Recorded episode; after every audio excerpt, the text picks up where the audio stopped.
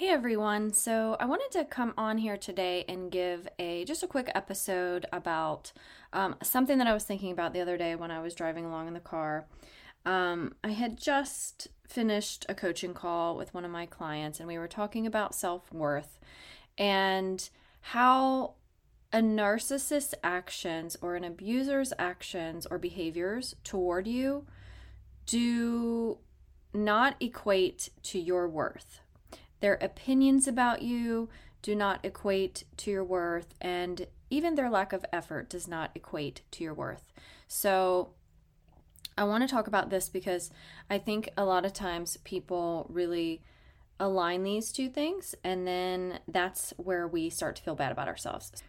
Okay, so when we're talking about self worth, we have to know that this is truly the foundation for recovering from emotional abuse.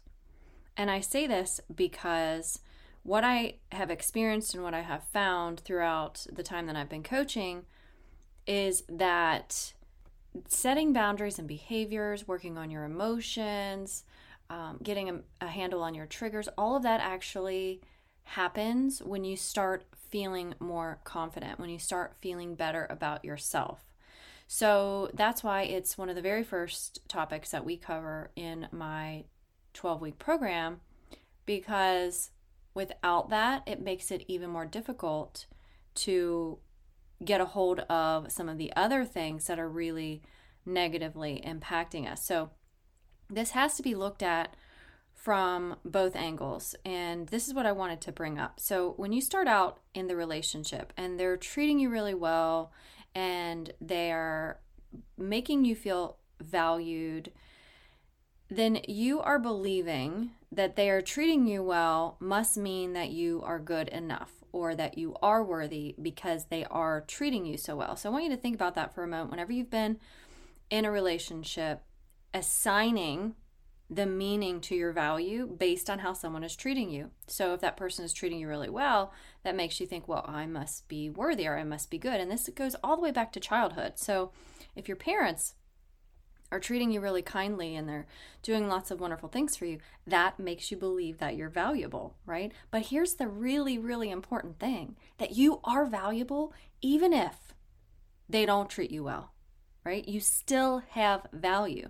So, because the way our brains are wired, we often think that the other people's behavior is some sort of a barometer to our value or our worth, but that's really not true. And this all stems from our programming. And if this is the first time that you're listening to this podcast, programming is anything that you were made to believe about yourself since the day you were born from your caregivers or from the people in your life or the experiences that you've had or the traumas and things like that. So it's really, really important that you don't define your worth based on other people's treatment of you, whether that's good or whether it's bad, that you have a good sense of self regardless of how other people show up. And then it won't matter to you, right? Is it nice to have people treat you well? Absolutely. Does it feel really good? Yeah. But we got to sort of separate ourselves from the actual behavior of how people treat us, right? If someone is bringing you flowers and bringing you coffee in bed and doing nice things for you and talking nicely to you and treating you well, that's a reflection of that person, right? That's that person. And it goes exactly the same way for if someone treats you bad. It's a reflection of that person. And as human beings, we are always trying to make sense of things and to give meaning to things, right? Where our brain our brain just really wants to go along with whatever we tell it. So let's look at this from the case of like a narcissist or an emotional abuser. What they're doing to love bomb you and to um, really idealize you at the beginning of the relationship is for a nefarious reason. It's to trap you. So if during that stage you are believing that because of how they're treating you in those wonderful ways that you are worthy right because of how they're treating you as soon as they stop treating you that way then you feel like you are unworthy So that's why it's really important to keep in mind that people are treating you based on their perceptions and their filters of how they see the world and their individual needs inside of themselves, right? And what they see in you is simply part of that filter. Now, I want to quickly address the situation where let's say that you were in a really healthy relationship and you really did love the person and they you really knew that they did love you, right? Like this is not even a question. And then for some reason that maybe one of the people in the relationship started to fall out of love or started to um, take on a different kind of spiritual path and then both parties were you know not really aligned as much.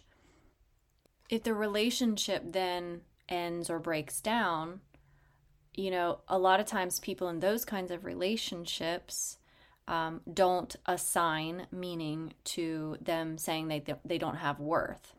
Maybe the relationship ended on good terms. So you can still see your own inner value. You don't base your inner value on the other person taking a, a new spiritual path. It's not like, oh, well, we're not going to be together anymore, and I'm not going to express my love to you anymore. So that means you're not worthy. No, absolutely not. That is not the case in this example or in the other example that I gave when someone is actually taking action to treat you badly or to betray you or to lie to you or to do bad things to you. It's not about you and your value and your worth because of how other people show up.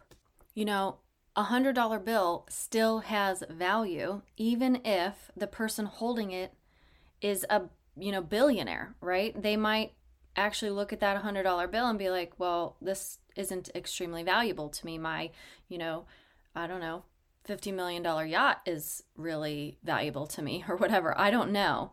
But the $100 bill has value even if the person holding it doesn't recognize the value. Now, here's where it gets interesting. If you hope the person will value you, if you want them to value you and if you believe that they should value you. These are subconscious beliefs. And as long as we hold these and don't release them, then what happens is reality is disagreeing or arguing with our perception and our beliefs of how people should be, think, act, do, behave, love, whatever. So, if you're struggling with low self worth feelings and insecurities, then it's important to know where those feelings come from. And they're coming from the subconscious beliefs that you hold about yourself. They're really not about other people's treatment of you, they're really about what you believe about yourself and what you believe about others. And how other people should be, and how other people should show up, and how other people should treat you, and things like that.